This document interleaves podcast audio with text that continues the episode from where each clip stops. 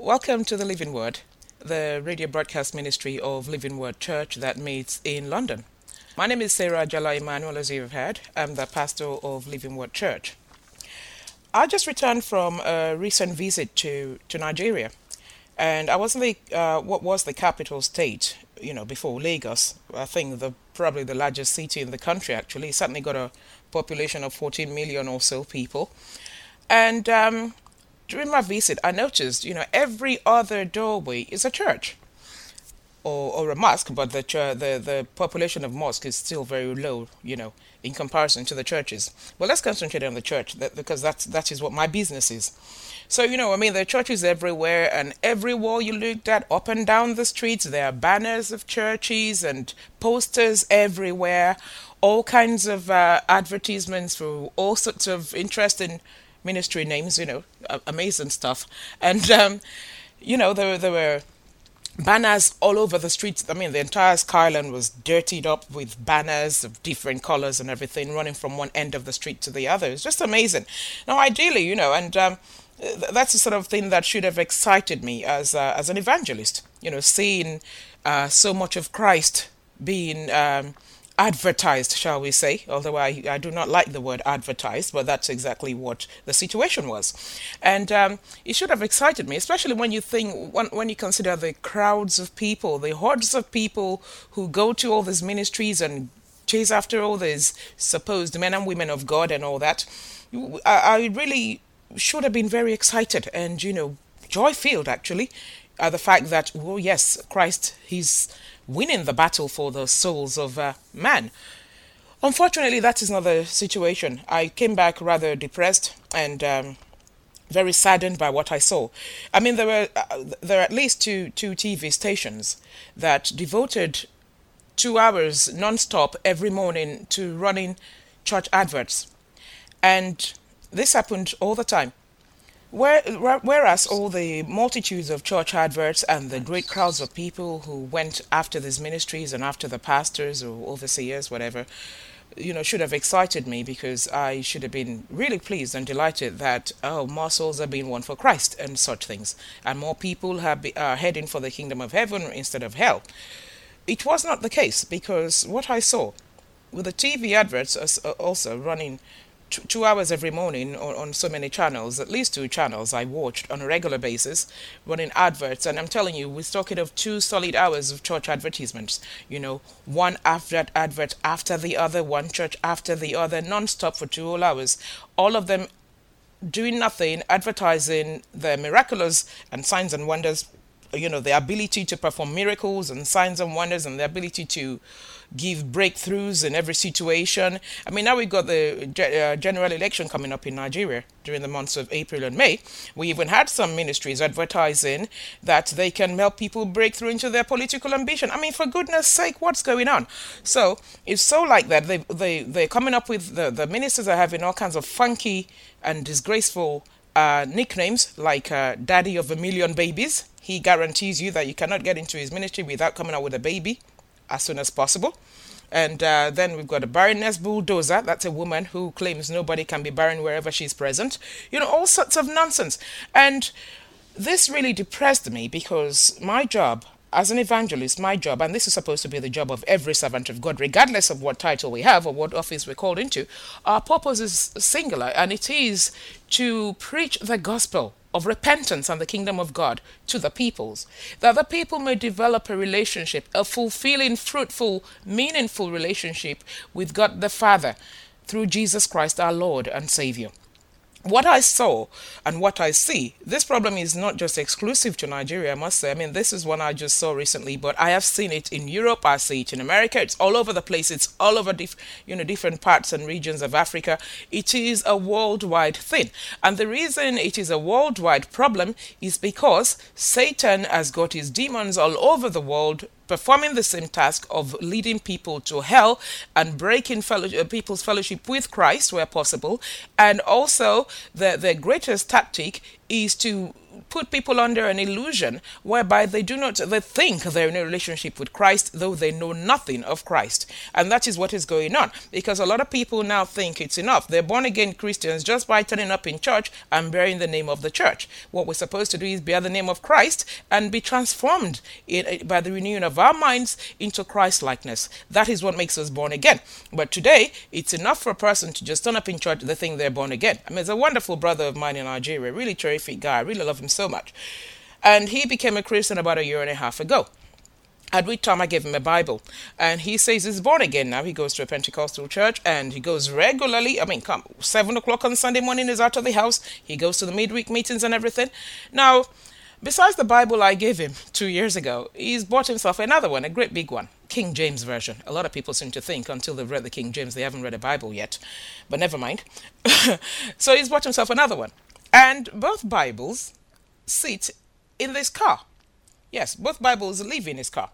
And I said to him, I said, listen, you've got, because uh, he, he, had some issues, you know, that I had to intervene in, you know, and I had to say to him, but you're a Christian. A Christian shouldn't behave like this. This is what the Word of God says, and this is what the Word of God says. And I was preaching to him. I said it is obvious from the way I see you and from your reaction to things and the way you're speaking that you do not read your Bible. Because if you did read your Bible, you would find out that uh, you would discover that all the things you're doing are against the counsel of God. And um, I said that, and then I realized later, I noticed that his Bible's live in this car. So I said, I'm not surprised you don't know the Word of God. Your Bible's live in your car. So whatever it is you are being told in church is good enough for you. It doesn't matter then what lies your pastor may be selling to you. It is good enough because in a year and a half of you going to church, I have seen no change in your life. Other than, yes, you talk, you sing the praises of God because, you know, it's prospering your business, everything's working well for you. So you're talking about the praises of God and you talk about your tithing and all that. I said, but is God interested in your tithe and offering if, you do, if you're going to be disobedient? Well, He isn't. And that applies to all of us. And this sort of person, when you look, when we when you examine him when the uh, tides of fortune change will he be able to stand? Will he be able to stand? And this is the situation with very many christians nowadays. If things were to change if things were, if a situation were to change drastically for the opposite you know whatever it is you that favors you now turns against you disfavors you will you be able to stand? When jesus uh, in uh, chapter uh, 18 verse 8 of Luke when he was speaking about, uh, he, so he told a parable about a, a, a, an elderly widow who was seeking justice. Jesus made the final statement in that parable. He said, However, when the Son of Man comes, will he find faith on the earth? It's a very, very valid and living question. Will Jesus find faith on the earth when he returns? Because what a lot of people consider to be faith at the moment is just favorable situations. As long as things are favorable, they cry, they sing in Jesus is Lord. And they love God in as much as he does all things good for them. And while they're waiting for other things to be done, they're chasing after God for one miracle or the other. That is not faith. That is actually faithlessness. Because a person who has faith in God, a person who knows God, who accepts God is who he is, the great I am. He is Jehovah El Shaddai, the one eternal God of all generation, of all ages. Will not ask a God to prove himself by delivering them a miracle. So, this is what is now going on. What we have at the moment is a whole load of ministries call themselves churches that are doing nothing but offering breakthrough and miracles. And so they're gathering crowds. Just in line with the prophecy that Paul uh, gave to, Tim- uh, to Timothy when Paul said, The time will come when people will no longer put up with sound doctrine, but instead, to suit themselves, they will gather around themselves a great number of teachers to tell them what their itchy ears, itching ears want to hear. He said they will turn their ears away from the truth and turn aside to myths. And that's exactly the situation now. People are turning aside to myths. People are, are, are living on, on, under the myths. They're living for the myths, actually. A person would rather believe that the reason he has not, uh, he's been working all his life and doesn't have a great big fat savings account and hasn't bought houses and land and great big cars is because there's some enemy somewhere who's on his case, maybe in the family or without, or maybe Satan's on his case to change his destiny so that he's not rich. I mean, who has told us, who has promised us wealth as a result of righteousness? Who has promised us that? The Bible certainly hasn't. God hasn't. What the Bible teaches is we must be content in any situation that we are in. We are supposed to pass through this world serving God. Whatever wealth and riches we will have in the Lord will come with the new earth. That is going to be the home of righteousness, where all things will abound. As it is, this world in its present state is in a, is fallen, and because it is fallen, we cannot look to being here eternally we are not going to be here eternally. It's going to be taken out. So then what's going to happen to all our acquisitions and accumulations? Absolutely nothing. So we're told that here we shall seek first the kingdom of God and its righteousness, and everything else will be added unto us. Everything we need while we serve God here will be added unto us. God knows exactly what we need.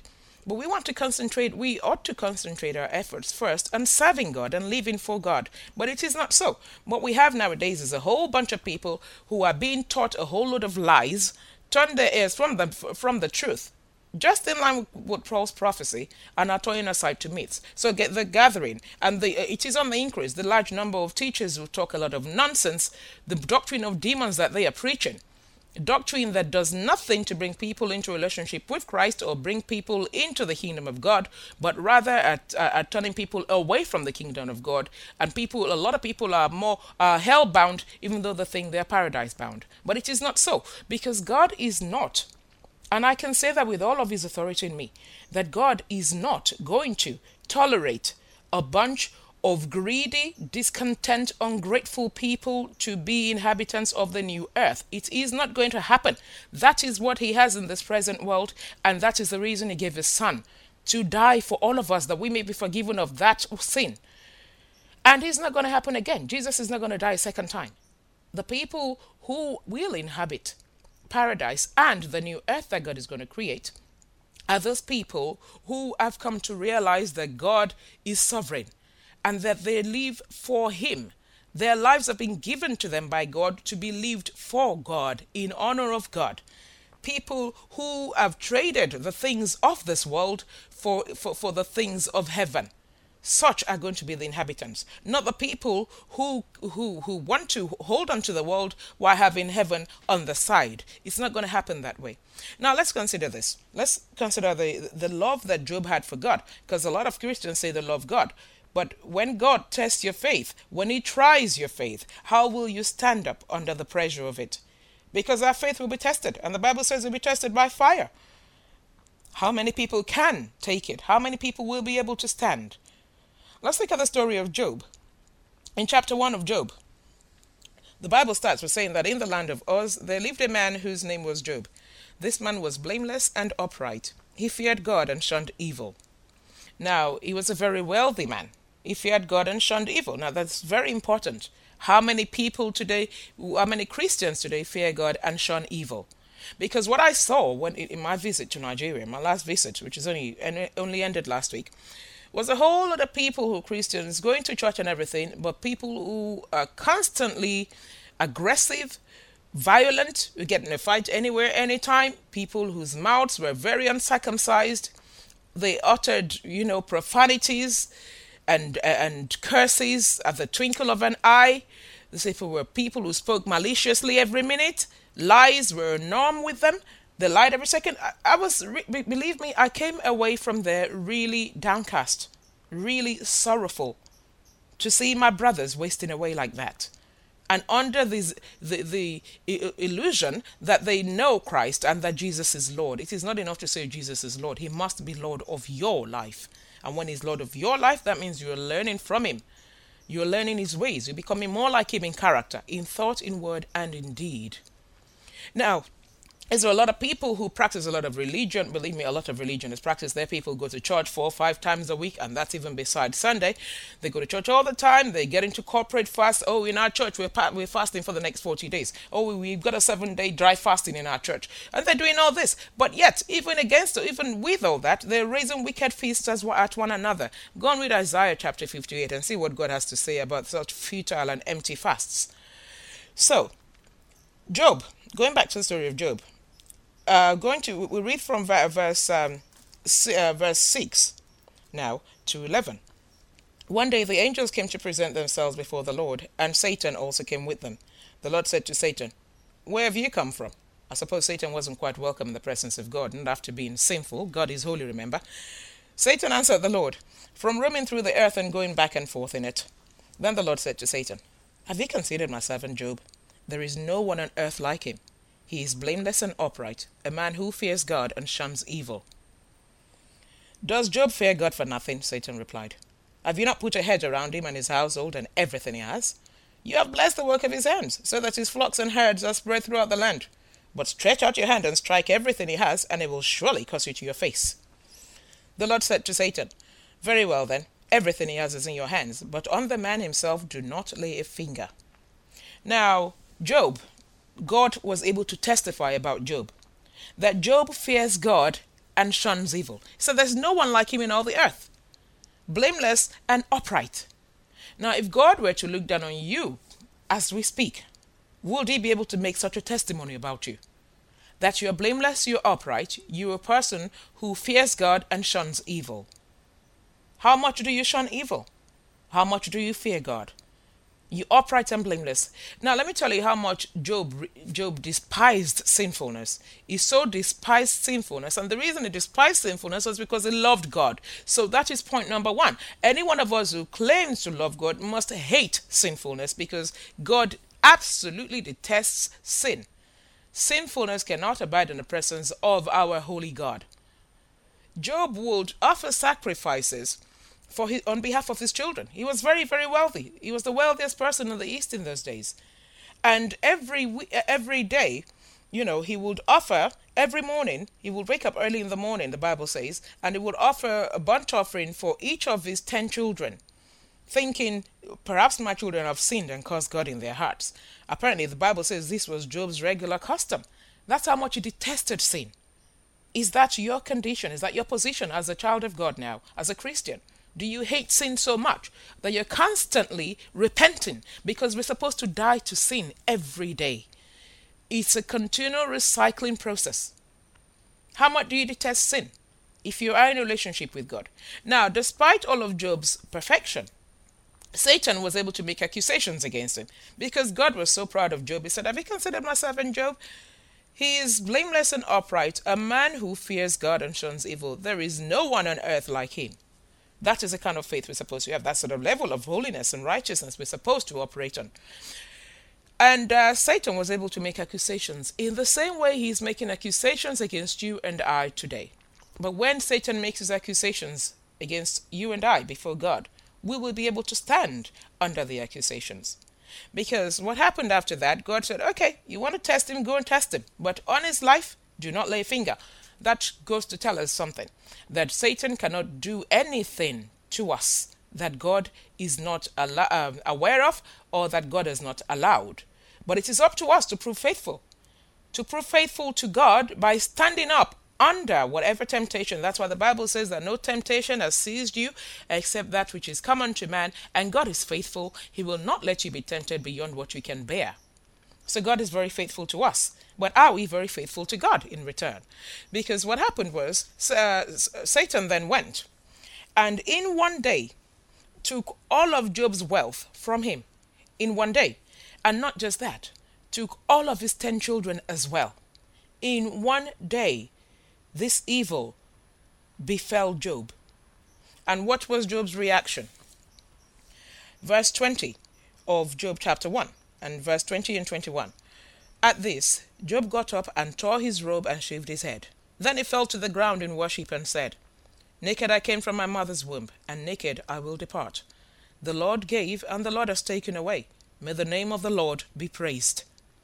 Verse 22 says, In all this, Job did not sin by charging God with wrongdoing. You see what happened there? Such amazing faith. In one day, he lost everything he had ever earned or worked for. And together with that, he lost every one of his ten children. So he had nothing. He was stripped bare. In one day, he was absolutely stripped bare. What is the reaction of the average Christian today? The 21st century Christian would freak out under such pressure. Nothing near that. I'm yet to find anyone who's, who's experienced anything near what Job went through. But today, you only have to lose your job, you know, and they're running around from one crusade to the other, lobbying the pastor, asking for a miracle, asking for a breakthrough, cursing and binding the enemy who is at work against them and all such things. Now, listen, none of us have got enough strength or power or authority to bind Satan. What the Bible tells us, yes, he who is in us is greater than he who is in the world. That is telling us that we are able to resist the devil and he will flee from us. That's the instruction we have. That is the authority we have. That is the power we have. Satan cannot do a thing against you, uh, uh, against you and succeed if you know the faith you have in God and if you stand firm on it. That is not saying that it cannot make conditions of the world work against you, of course. But the important thing is that your faith will not fail. This was what happened to Job. He lost everything materially, but his faith was solid, solid as a rock. The Bible says, In all these, Job did not sin by charging God with wrongdoing. What did Satan do there? Satan accused Job of conditional love for God. He said, The reason Job loves you is because you have made everything abound to him. It's because you've given him all the desires of his heart. It's because you've given him a comfortable life. It's because you've given him wealth and everything he needs. That is why. He loves you conditionally. Take all those things from him and see if he will not curse you to your own face. And God said, Go ahead. Satan took everything. But God, Job stood firm with God. Job stood firm with God. Will you be able to stand firm if you lost all that you have now? Will you be able to? Because what we have is a whole bunch of people who are asking God, What have you got for me? What have you got for me? What have you got for me? That is what it's all about. And that is not. That is not faith. People who are chasing God for what He can deliver.